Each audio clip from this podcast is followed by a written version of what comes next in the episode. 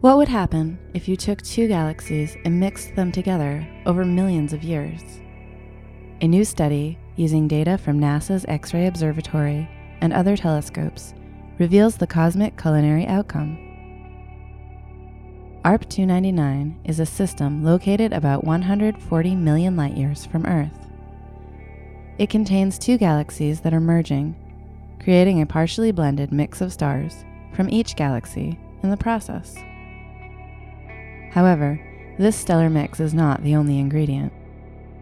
Data from Chandra reveal 25 bright X-ray sources sprinkled throughout the Arp 299 concoction. 14 of these sources are such strong emitters of X-rays that astronomers categorize them as ultraluminous X-ray sources, or ULXs. These ULXs are found embedded in regions where stars are currently forming at a rapid rate. Most likely, the ULXs are binary systems where a neutron star or black hole is pulling matter away from a companion star that is much more massive than the Sun. These double star systems are called high-mass X-ray binaries. Such a loaded buffet of high-mass X-ray binaries is rare, but ARP 299 is one of the most powerful star-forming galaxies in the nearby universe. This is due, at least in part, to the merger of the two galaxies, which has triggered waves of star formation.